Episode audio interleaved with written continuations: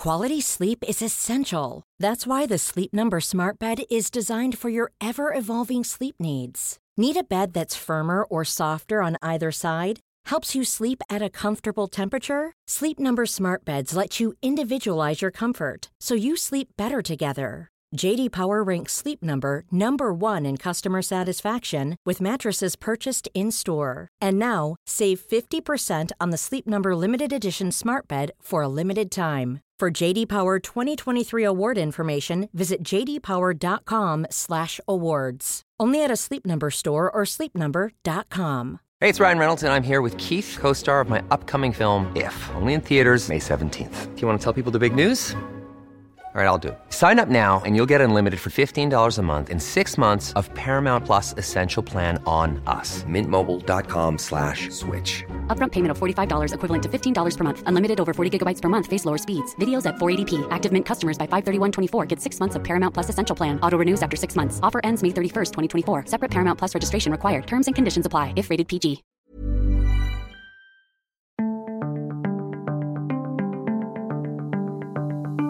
First, it was Sweden, voting in the right wing Sweden Democrats as the largest party in the winning bloc. That was last week.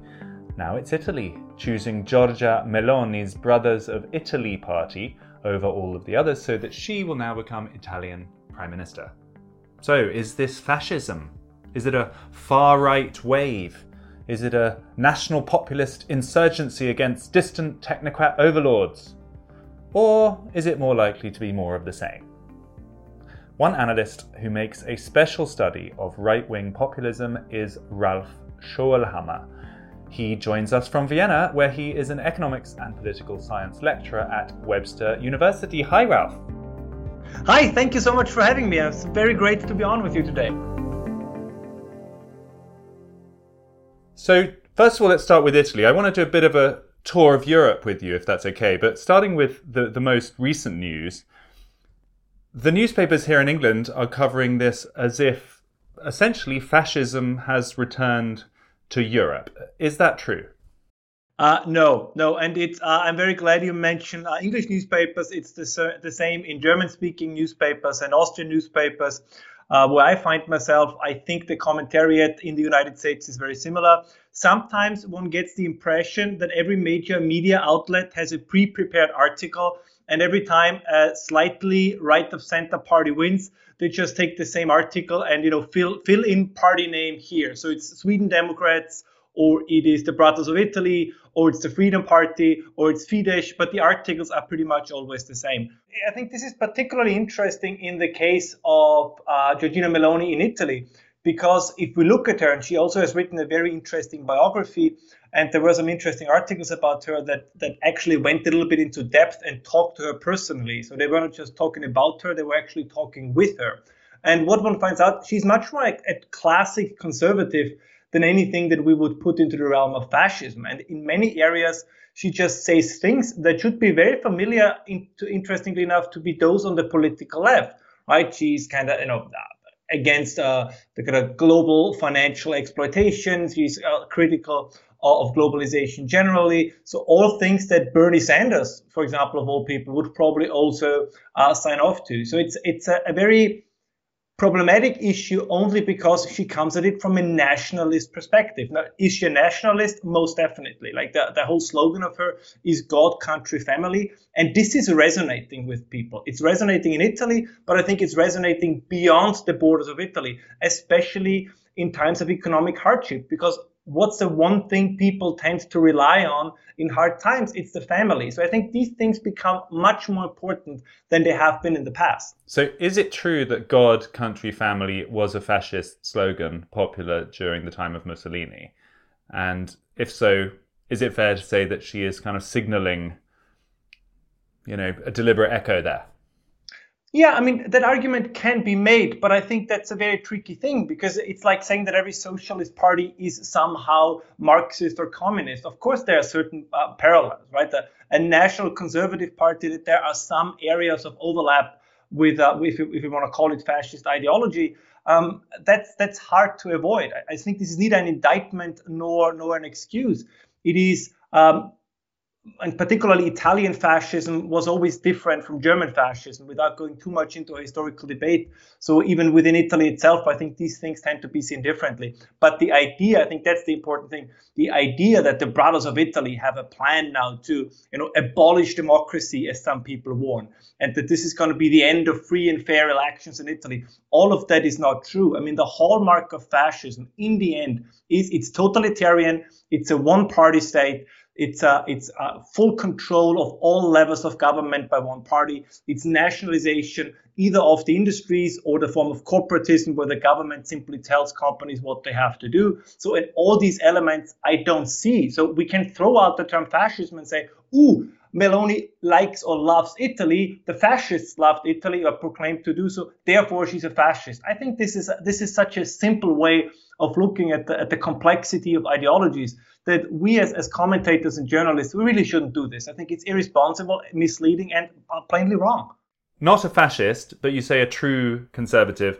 She clearly talks a lot. You said God, family, nation. I mean, she talks a lot about Catholic ideas, about she's unashamedly religious person, um, where she is, I suspect, most kind of striking and frightening to ears of voters in places like the UK is when she talks about things like gender. She's unabashedly pro a heterosexual family.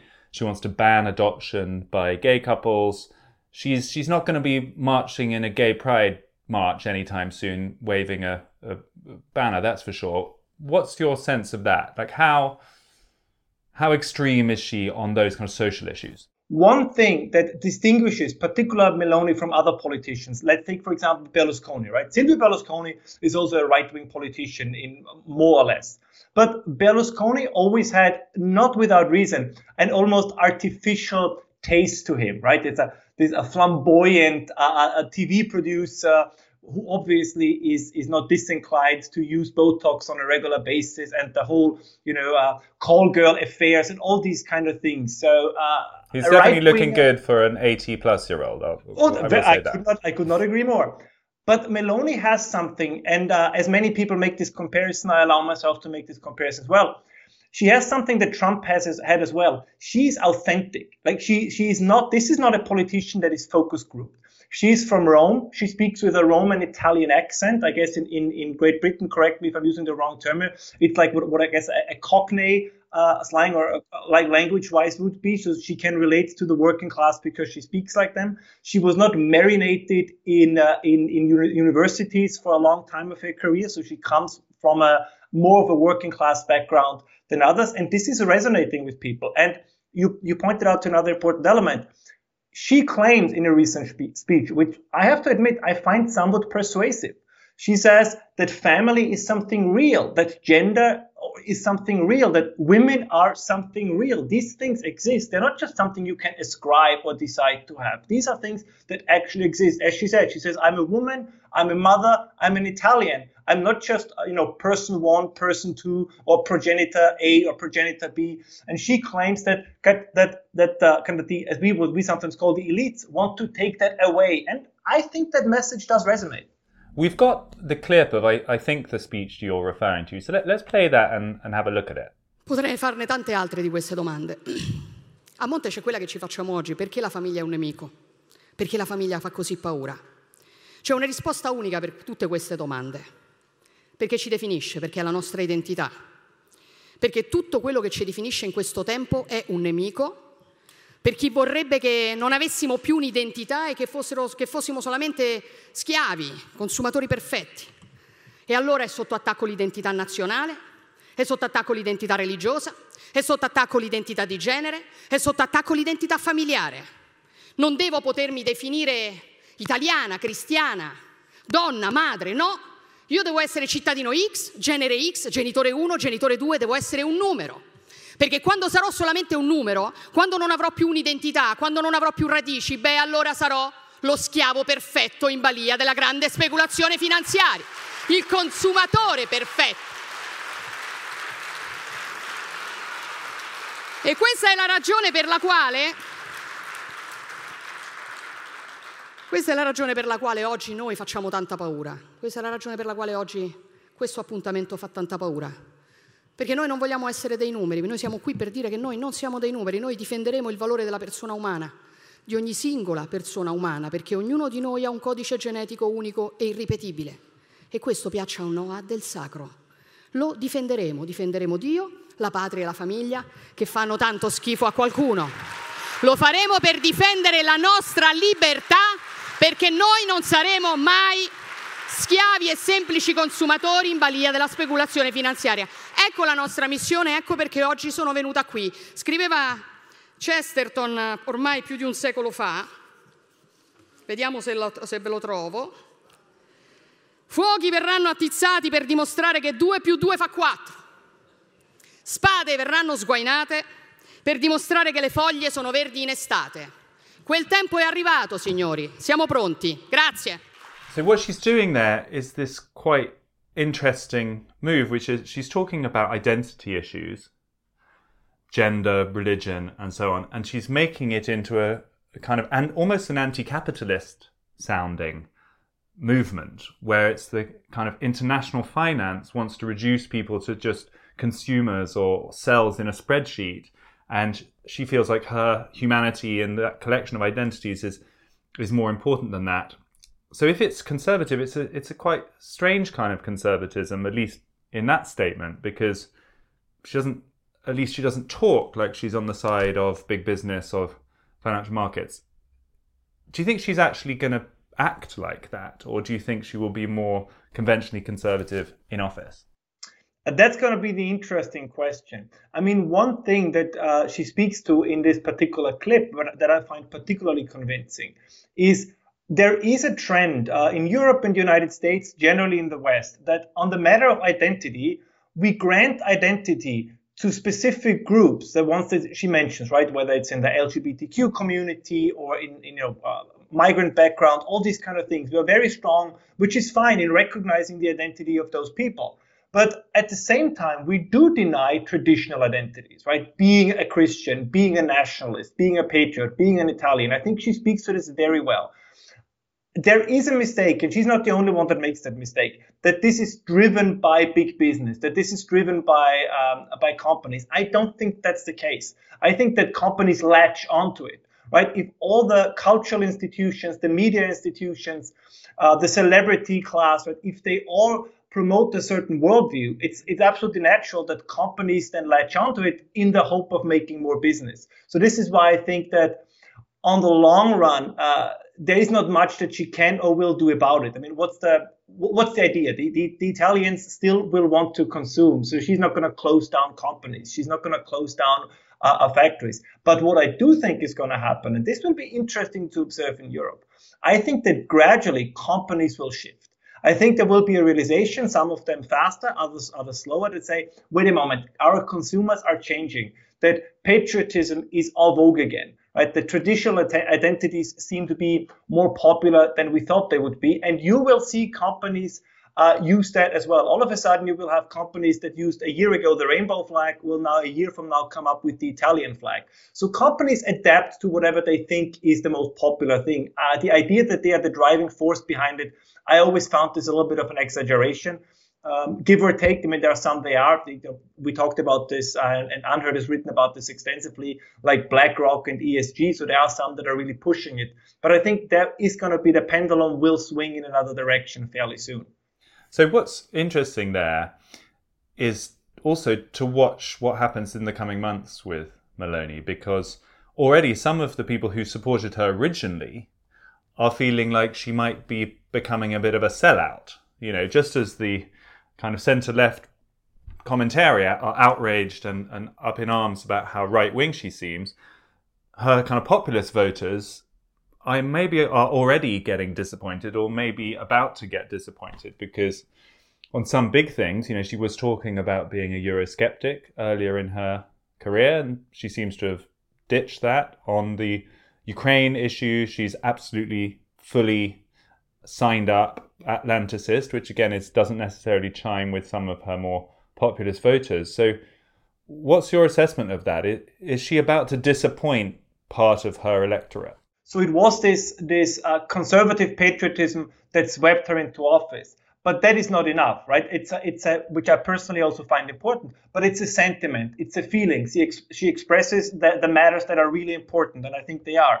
But now, as you just hit the nail on the head, now it's about to govern. So how can you translate that, let's say, ideological, emotional vision in actual politics? And Italy has massive structural problems. Italy is a historically difficult country to govern. So this is not going to be easy for her. So she might not be a sellout, but there are many structural obstacles that she has to overcome. The Italian bureaucracy, the Italian party states, the differences between northern Italy and southern Italy. So this, in a sense, if I would be facetious, I would say um, you you again I'm, I'm, being cynical here. Please don't misunderstand me. But you probably need to be almost a, a quote unquote uh, mussolini like character if you will to really take on the many structural problems that italy has. And what i mean by this is you need to be somebody who is not afraid potentially to lose the next elections. You need to be somebody who says i was elected. I thank you for that but what we have to do now will come at great pain for some, right? The Italian state, Italian bureaucracy, Italian civil service,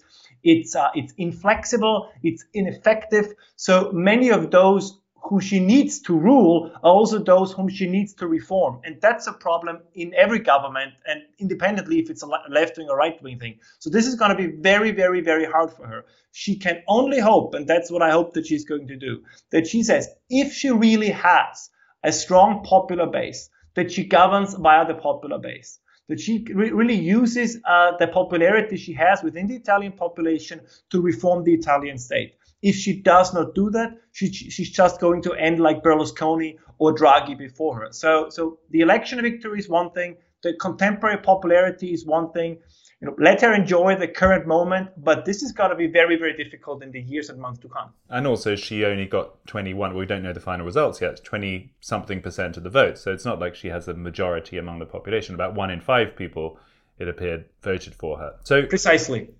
We mentioned there some of the internal obstacles she's going to face in sort of institutions and bureaucracy. The other one, which we haven't talked about yet, is the European Union. Um, there was a clip that was circulating on social media of Ursula von der Leyen saying pretty straightforwardly that if the new Italian government steps out of line, there'll be a price to pay. Let, us have a watch of that. We'll see. If things uh, go in a difficult direction, I've spoken about Hungary and Poland. We have tools. If things go in the right direction, and people as a body that is always um, where always governments have to be accountable to, play an important role. Okay, so she says if things go in a difficult direction, which looks like they now have, we have tools. That people were getting quite excited about. It sounded quite sinister, a kind of threat. What are those tools? No, this is a threat, and and there are of course certain tools whether it's uh, financing within the European Union, uh, then of course even the European Central Bank is not as much an independent institution as we tend as we tend to believe. So if European institutions, whether officially and publicly or or you know in a more hidden way try to sabotage this Italian government, they could. And this is particularly true, maybe of interest to the listeners as well. This is particularly true for Italy because to a very large extent, the Italian economy over the last years was kept afloat by the European Central Bank. So, so Italy, despite being a G7 nation and despite still having a very impressive export industry, Italy depends heavily on its on its heavily on its European partners for its financing. So that could be a problem. The question is, of course, on the long run, uh, as von der Leyen also said in this in this speech, is can the European Union really expect to move on kind of cohesively if this is the new approach. So every time a country votes in a government that Ms. von der Leyen doesn't like, you literally threaten them with uh, not sanctions, but as she calls it, uh, tools. So this is uh, this is going to become at some point an existential threat, I believe, for the European Union. Particularly, one last sentence on this. Particularly because German leadership, especially, is no longer very popular within the European Union. It would be different if over the last two years everybody would agree that German leadership has, be, has been, you know, exemplary and, and they lead the way and everybody wants to follow. That's no longer the case. So her then using such a threatening tone, that can, on the long run or medium run, really become a problem. So essentially, we end up with a very particular kind of populism here. It's the it's a populism that's shaped into the hole which it's allowed to occupy almost. I mean, we had examples in recent years of different types of populism which actually had more ambitious goals. For example, Greece, when they, you know, the famous uh, no vote, when they actually tried to throw off the diktats of the European Union, that failed. And so what we're seeing in their neighbor Italy now is almost like populism in those areas which she's allowed to have some control over. So we might see quite a conventional attitude to the U- European Union, to big international foreign policy issues like Ukraine, maybe to international finance, but on things where she's allowed to make noise, which is talking about identity, gender, rules about you know things like gay adoption, she can do something, and probably also immigration. Is that right? I mean, we, we haven't spoken about that, but what should we now expect? In her stump speeches, she was talking about bringing the navy in to put an end to sea crossings. I mean, do you think things like that will happen in reality? It's going to be interesting. It's very similar to the situation we had in 2016 in the United States. Uh, if you remember, Donald Trump's slogan was build the wall. It's very similar. The Italians can't build a wall, but they could hypothetically use the Navy. Is she going through with it? I mean, it's absolutely clear. If she does do it, the, the media backlash within Europe will be severe. So does she have the, the stamina and the guts uh, to stand by what she has announced in light of these uh, of these headwinds that she's going to encounter within the Italian population. I think that would only increase her popularity because uh, migration, especially as it happens from Northern Africa, is not popular in Italy. Uh, the Italians are very aware, as are the Swedes. Uh, if once we switch and talk about a little bit about the Sweden Democrats, there is a, a severe and significant unhappiness with the migration politics of the last 20 years. But there will have to be more. So migration alone is not going to cut it. Uh, Italians are just as most other Europeans worried about uh, cost of living. So she will have to talk about that as well and do something about that as well. So there are many areas that are, it could not be a more difficult political, economic, and social environment in which she came to power. And that's a little bit the paradox that you also mentioned. The very conditions that brought her into power will also be the very conditions that are so difficult to deal with. And it's, it's simply at this point too soon to say what's going to happen. I mean, the one thing that we can say with almost 100% certainty is Italy is not going to turn into a fascist state. I mean, of all the problems with Italy, I would even say that's the smallest issue there is. But can Italy make the necessary steps to recover? And that's not last point on this. That's not just important for Italy itself. Italy is large enough in the worst case to drag down the entirety of the European Union, economically at least. So if she can push uh, the necessary reforms to make Italy strong again, that would be to the benefit of the entirety of Europe. Let's move to Sweden. You mentioned it there. Clearly, this happened a week before, and in a lot of people's minds, this is proof of a trend. It means that there's some kind of populist wave sweeping across Europe. Do you think it's fair to view them in the same way? I mean, one big distinction is that the Swedish Democrats, which is the kind of closest parallel to Giorgia's um, Meloni's brothers of Italy, they were the largest party in the right bloc, which was successful. So in that sense, they're similar. Except in Sweden, they're kept out of government. No one will partner with them, and they're certainly not going to get a prime minister from the Swedish Democrats. Tell us about that distinction.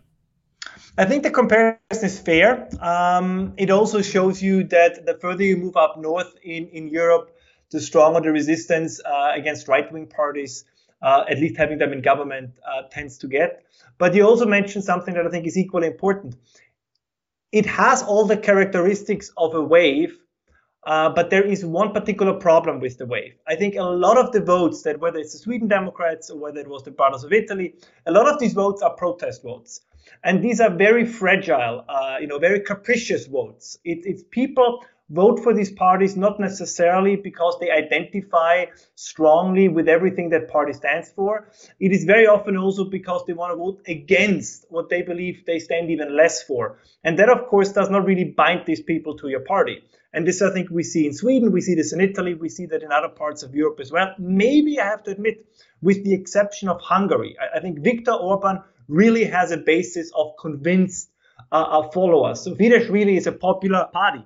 But I think the Brothers of Italy and also the Sweden Democrats, I think they could be more accurately described as protest parties. And that is difficult. right? If you are a voter, if I am a voter, if we give our voice, our vote to a party because we want to show somebody else in your face, that's completely different than us saying I vote for this party because they really have a program, they have a vision, they have an idea that I wholeheartedly support. Yeah, and we saw that in Italy. I mean, there was the Five Star movement that was very popular and then fell away. We, there was the La Liga, the league that also had a big surge and then fell away. The moment they seem to get anywhere near government, quite often they, they fall out. So do you think it's almost like Meloni is just the new thing? She's fresh faced, she hasn't been tried, uh, she's a woman, feels different she's the thing of the moment and she might not be so popular in two or three years' time. Certainly. I think that there's a 50 50 chance.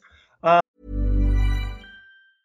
Cool fact a crocodile can't stick out its tongue. Also, you can get health insurance for a month or just under a year in some states. United Healthcare short term insurance plans, underwritten by Golden Rule Insurance Company, offer flexible, budget friendly coverage for you. Learn more at uh1.com. I'm Sandra, and I'm just the professional your small business was looking for. But you didn't hire me because you didn't use LinkedIn jobs. LinkedIn has professionals you can't find anywhere else, including those who aren't actively looking for a new job but might be open to the perfect role, like me.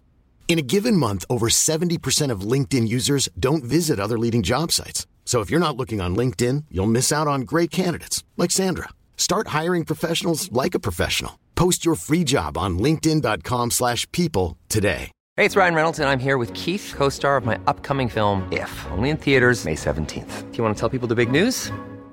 All right, I'll do it. Sign up now and you'll get unlimited for $15 a month in six months of Paramount Plus Essential Plan on us. Mintmobile.com slash switch. Upfront payment of $45 equivalent to $15 per month. Unlimited over 40 gigabytes per month. Face lower speeds. Videos at 480p. Active Mint customers by 531.24 get six months of Paramount Plus Essential Plan. Auto renews after six months. Offer ends May 31st, 2024. Separate Paramount Plus registration required. Terms and conditions apply if rated PG. Quality sleep is essential. That's why the Sleep Number Smart Bed is designed for your ever-evolving sleep needs. Need a bed that's firmer or softer on either side? Helps you sleep at a comfortable temperature? Sleep Number Smart Beds let you individualize your comfort so you sleep better together. JD Power ranks Sleep Number number 1 in customer satisfaction with mattresses purchased in-store. And now, save 50% on the Sleep Number limited edition Smart Bed for a limited time. For JD Power 2023 award information, visit jdpower.com/awards. Only at a Sleep Number store or sleepnumber.com.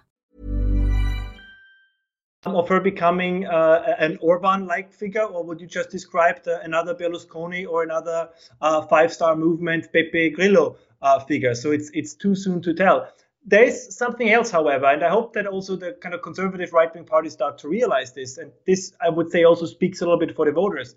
Um, if you allow me a, a, short digression into the Czech Republic, I mean, the, the most popular right-wing party in the Czech Republic is uh, led by a politician who is half Czech, half Japanese. Uh, Meloni, as you just pointed out, is a woman. So it seems that even these, you know, quasi, you know, far-right, extremist, patriarchal, old-fashioned parties, they have no problem if if their party is led by someone with a migrant background or is led by a woman. So it, it is about the issues. People do care about the issues. So this is not a question. Can they deliver? Are they willing to take the risk and say, this will be painful. Um, we are running a high risk here, but we are trying to, to push through in a similar fashion, if you forgive the uh, comparison again, as Orban did it in uh, in Hungary. So uh, it's it's despite what newspaper headlines try to tell us, it is simply too soon to tell.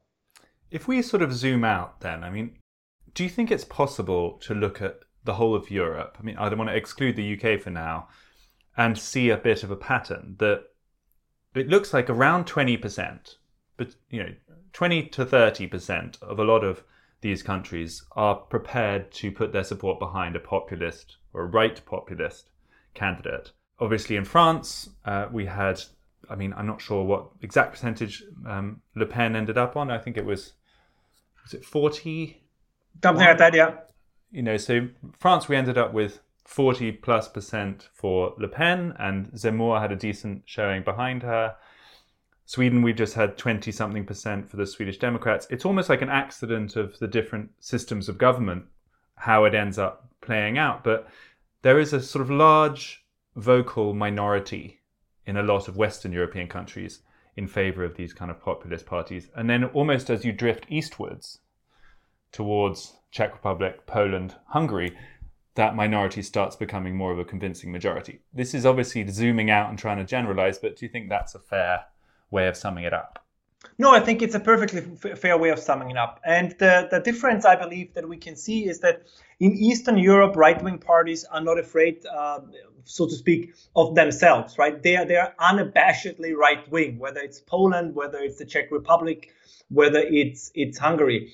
In Europe, in Western Europe particularly, right wing parties still have a problem because, of course, the party leadership and all these things, they have been marinated in the same social academic environment than their left wing counterparts. So sometimes they seem to be almost afraid of really coming out as you know conservative or nationalist or right wing. They kind of always try to soften their own stance.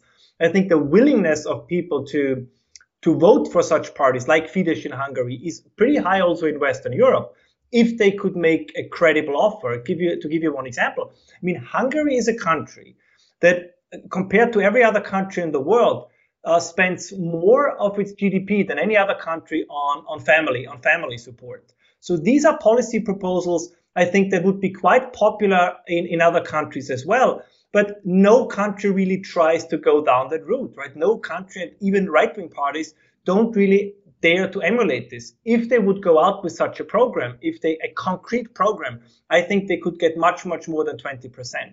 Uh, because as we said before, they are still mostly protest parties. Uh, the step to become a true populist, whether it's Italy, France, and even in Sweden, as you correctly said before, right, they get around 20%.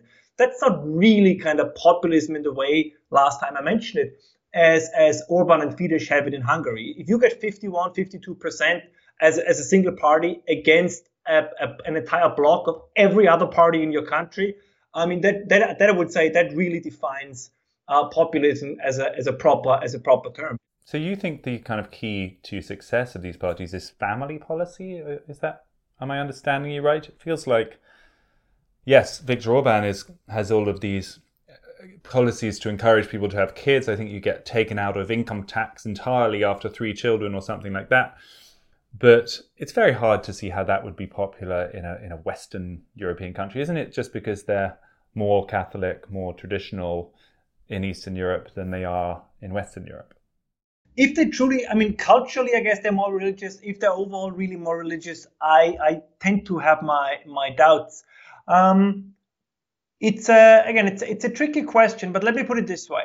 Um, if I would run a populist party in Germany or, or in Western Europe, I, I, guess my first step would be to go out and say, over the last 20 years, we have done everything wrong that we can do wrong, from energy policy through migration policy to identity politics. All of these things have put our country, have put Europe on a downward path, on a downward spiral. And here would be the things that my party then would do differently. And, and you're right, it would be part of the mix. Uh, but I do think that that is what people, at least intuitively, are feeling. And I want to be quite sincere here. I mean, the, the let's say, left wing um, green ideology has been more devastating for Europe. We see this now, especially in the realm of energy and the realm of the economy, than anything that somebody like Orban or Meloni could ever do or have ever done in the past.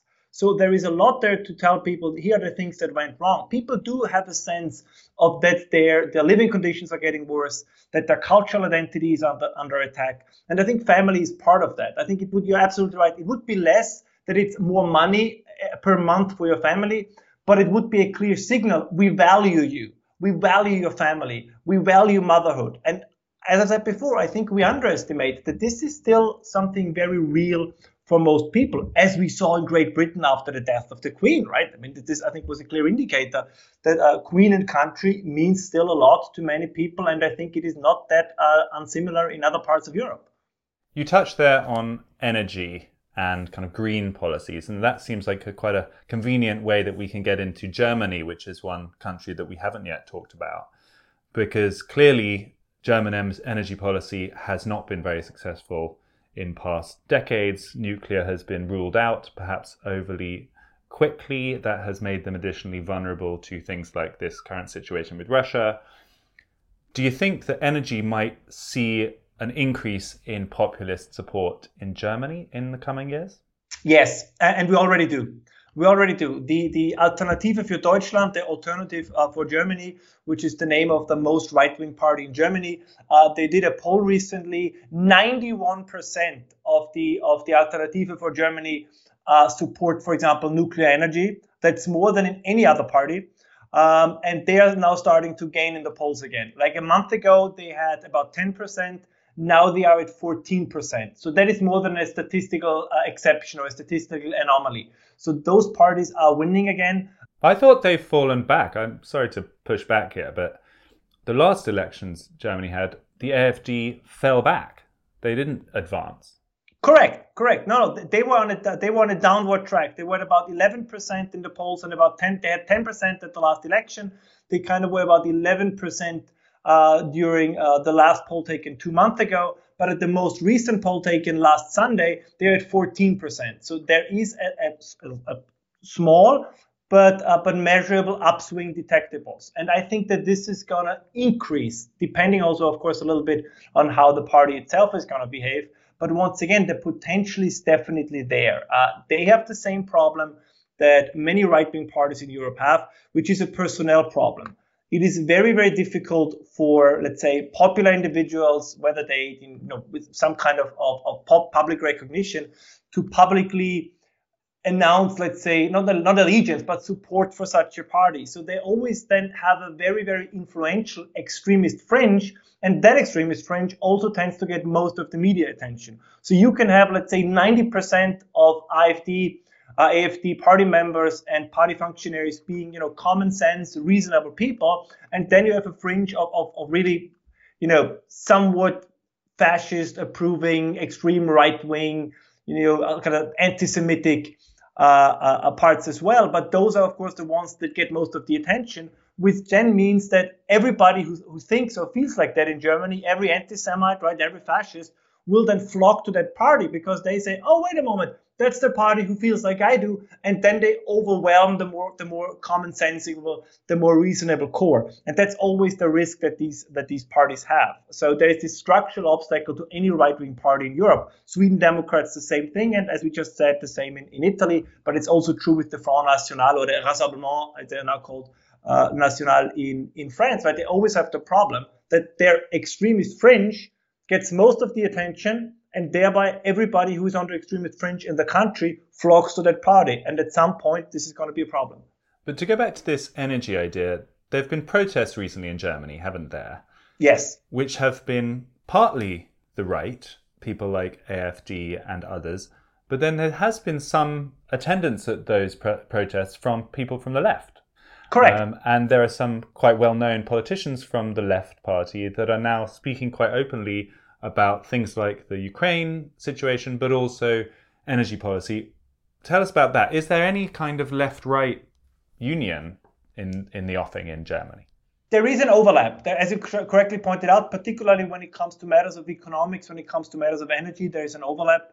But the left party in Germany, they are currently at the last poll I saw at around 6%, 7%. Uh, so they, they don't really seem to recover in the polls at all. So it looks like that uh, the, the voting population takes the right wing opposition more seriously at this point than they take the, the left wing opposition.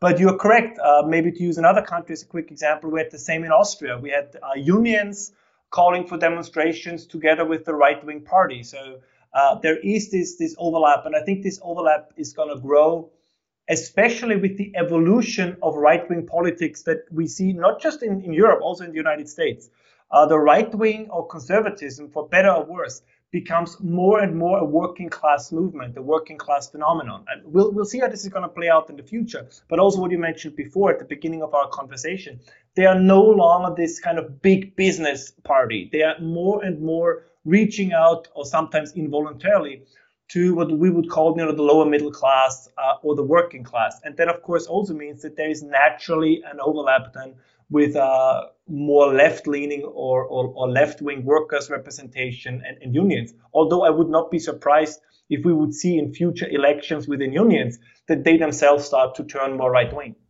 Yeah, there's been a lot of features of, of, localities within Italy that are notoriously communist voting that are now voting for Giorgia Meloni. Zoom out for us then and te- tell me which country we should be looking at next? I mean, where do you think the next sort of populist moment might be found? Or do you think this is a high watermark and we're now going to see a kind of revenge of more centrist parties? No, I don't think it's a high watermark because I believe, and this is the big if for me, and I can only judge based on what I, I currently see. This might change. I think the actual European crisis is currently just building up. Um, I think the true, let's say, wave of, of discontent will not materialize fully before the year 2023. Um, and then the question will be which populist parties will profit from that the most? Which uh, populist parties will get the right people, will create the right messaging? That those can be left wing parties or right wing parties. Um, there will be, I think, a huge pool of voters um, who would be willing to give their vote to whoever they believe can put an end to the uncertainty and the, if it's not actual misery, the feared misery, particularly in economic terms. So it's a little bit too soon to say which country it is going to be. I would always have my eyes on France, uh, simply for historical reasons. The, the French are a country of, of revolutions and, and popular demonstrations and uprisings. We had the yellow vests in the past, right, that kind of put uh, Macron to his knees. So the, there is already an infrastructure for a, a, a public uh, resistance movement, if we want to call that. So that I think would be easy to mobilize again. Uh, we'll see what's going to happen in Eastern Europe, although I think things are there slightly more stable, at least for the moment. Um, and Italy, of course, as we mentioned in the in the past, they tend to have you know elections on such a regular basis and, and shifting and collect, collapsing governments on such a regular basis. It is absolutely possible that um, Meloni is going to be a, a has been in let's say six months from now? Uh, I mean, I, I, wish I could give you a better answer to this, but it's it's very uncertain. There's one uncertain factor that maybe we should keep most of our eyes on, and that is Germany. Um, if current trends continue, if the deindustrialization in Germany continues, if this should really result in a heavy recession, current predictions say that the, the German economy is going to shrink by 3.5% in 2023. Uh, personally, I think since uh, a month ago, the, the forecast was 0.2%. So we moved from 0.2 to 3.5. So in reality, it's to probably going to be 5 to 6%. This is going to have repercussions on the labor market. Um, it currently looks, again, depends on what's happening in Ukraine. If there should be rationing in energy, if there should be California style rolling blackouts, again, it's the worst case scenario, but it is a possible scenario. I think then the current German government, it's impossible for them to survive. And if you get a, a populist uprising in Germany. They do it rarely, but when they do it, this would be, I think, of the most significant uh, nature in, in Europe. So the idea is many have, oh, Germany, you know, they are they are heavy moving, they're an almost obnoxiously stable government. Not so sure about this. These these days are over. So so there, it's a powder keg. Many nations in Europe are currently a powder keg. We just don't know which one is going to blow up sooner. Hmm.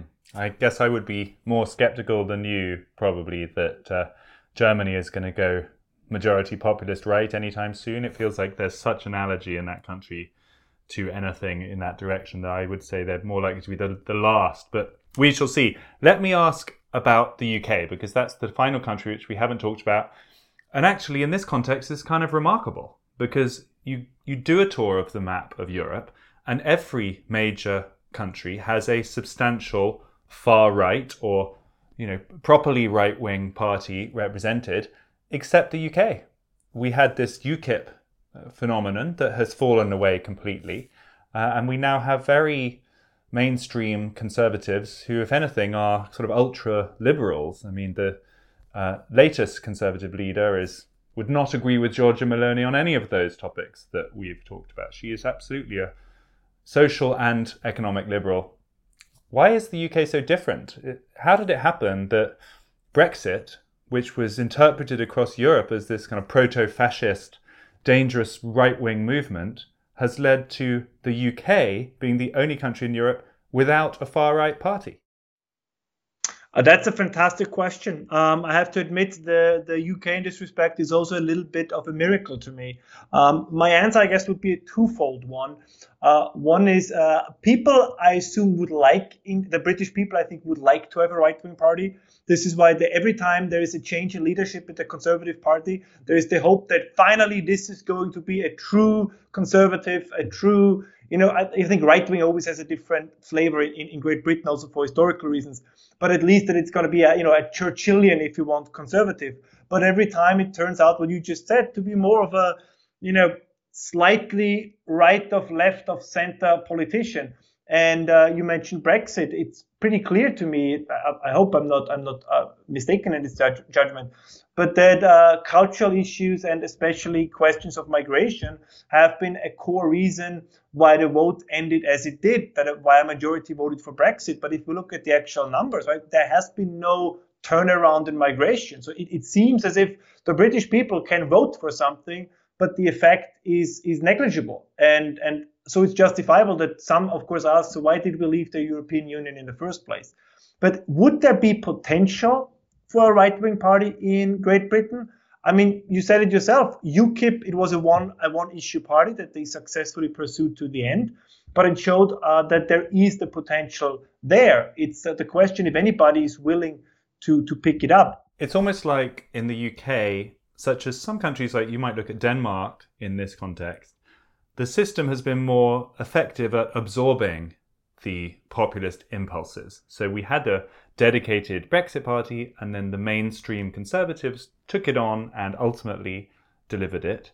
And therefore, they sort of took the issue away. Some people might say this is how democracy should work. This is the dream situation that you get these causes, and then the mainstream establishment learns from them and delivers them. You could say the same in Sweden. A lot of parties have been kind of moving towards the Swedish Democrat position on immigration. And in Denmark, as I mentioned, even the Social Democrats, which is a centre left party, have a very pretty much hard line position on immigration and have been very successful electorally. So, what's your view on that? Is that a dividing line we can make between European countries where the system absorbs it and adapts and delivers on those things versus ones where it becomes frozen out until it boils over.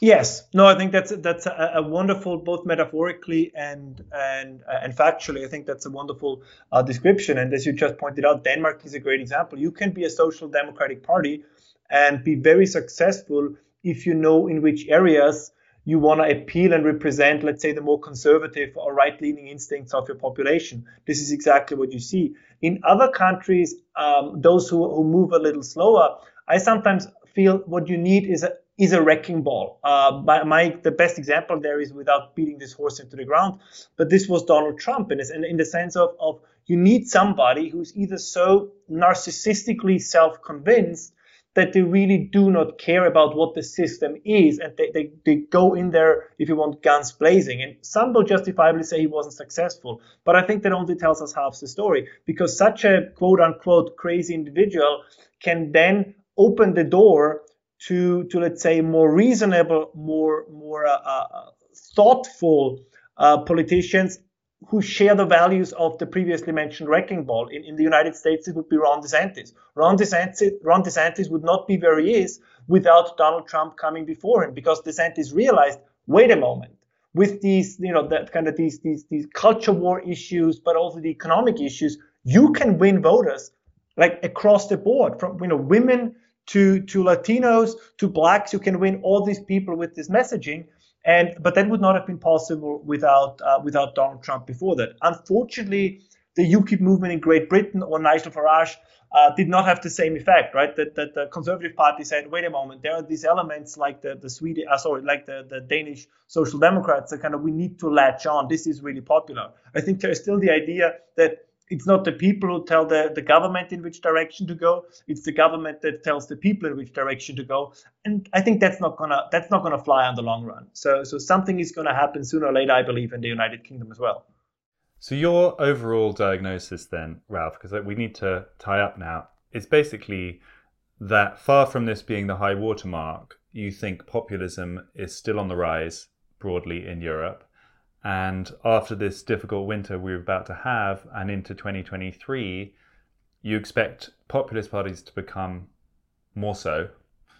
And Italy may not be the last of it. Yeah, I mean, I think we are in, in a kind of a, of, a, of an in between phase right now. If you take uh, Germany, for example, since we talked about it before, the the Social Democrats and the Conservatives as two parties, they were parties that at every election until the early 2000s, taken together, had around 60%. Both of them are now the Social Democrats are at around 16%, and the Conservatives are around 24, 25%. So the time of the, the huge bloc parties, at the, the, the majority parties as they, as they existed after World War II, that time is over. The question now is who and what is going to take their place. And I think what we will see in 2023, 2024, we will have those parties who adapt so that, that they can continue their existence. And then we will have uh, what we have described as the populist parties, the new parties that will soak up those voters who are simply uh, disconcerted with uh, and unhappy with the existing political options. There might be a little time in between, which is that the group I just mentioned, those voters who might vote for the populists, I think they first will become non voters and then they will become voters for those populist parties. Because if we look at participation in European elections, they have been declining for at least 20 years now. So that means there's a huge reservoir of people who does not feel represented at all by the political parties.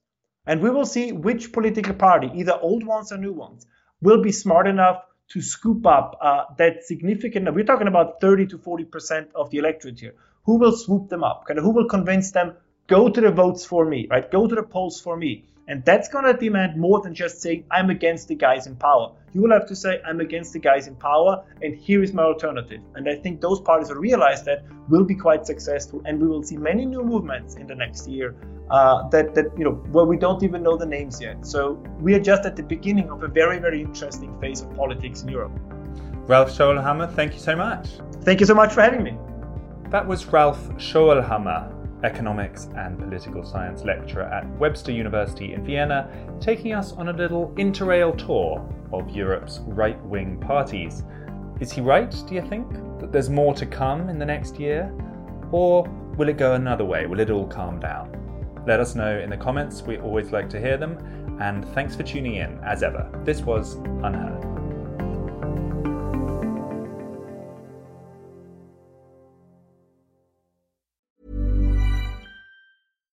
When we're on a budget, we still deserve nice things. Quince is a place to scoop up stunning high end goods for 50 to 80% less than similar brands. They have buttery soft cashmere sweaters starting at $50, luxurious Italian leather bags, and so much more. Plus, Quince only works with factories that use safe, ethical, and responsible manufacturing. Get the high-end goods you'll love without the high price tag with Quince. Go to quince.com/style for free shipping and 365-day returns. When you make decisions for your company, you look for the no-brainers. And if you have a lot of mailing to do, stamps.com is the ultimate no-brainer. It streamlines your processes to make your business more efficient, which makes you less busy. Mail checks, invoices, legal documents, and everything you need to keep your business running with stamps.com. Seamlessly connect with every major marketplace and shopping cart. Schedule package pickups and see your cheapest and fastest shipping options from different carriers with rates up to 89% off USPS and UPS rates. And with the stamps.com mobile app, you can take care of mailing and shipping wherever you are. Make the same no-brainer decision as over 1 million other businesses with stamps.com. Sign up with code program for a 4-week trial plus free postage and a free digital scale. No long-term commitments or contracts. That's stamps.com. Code program.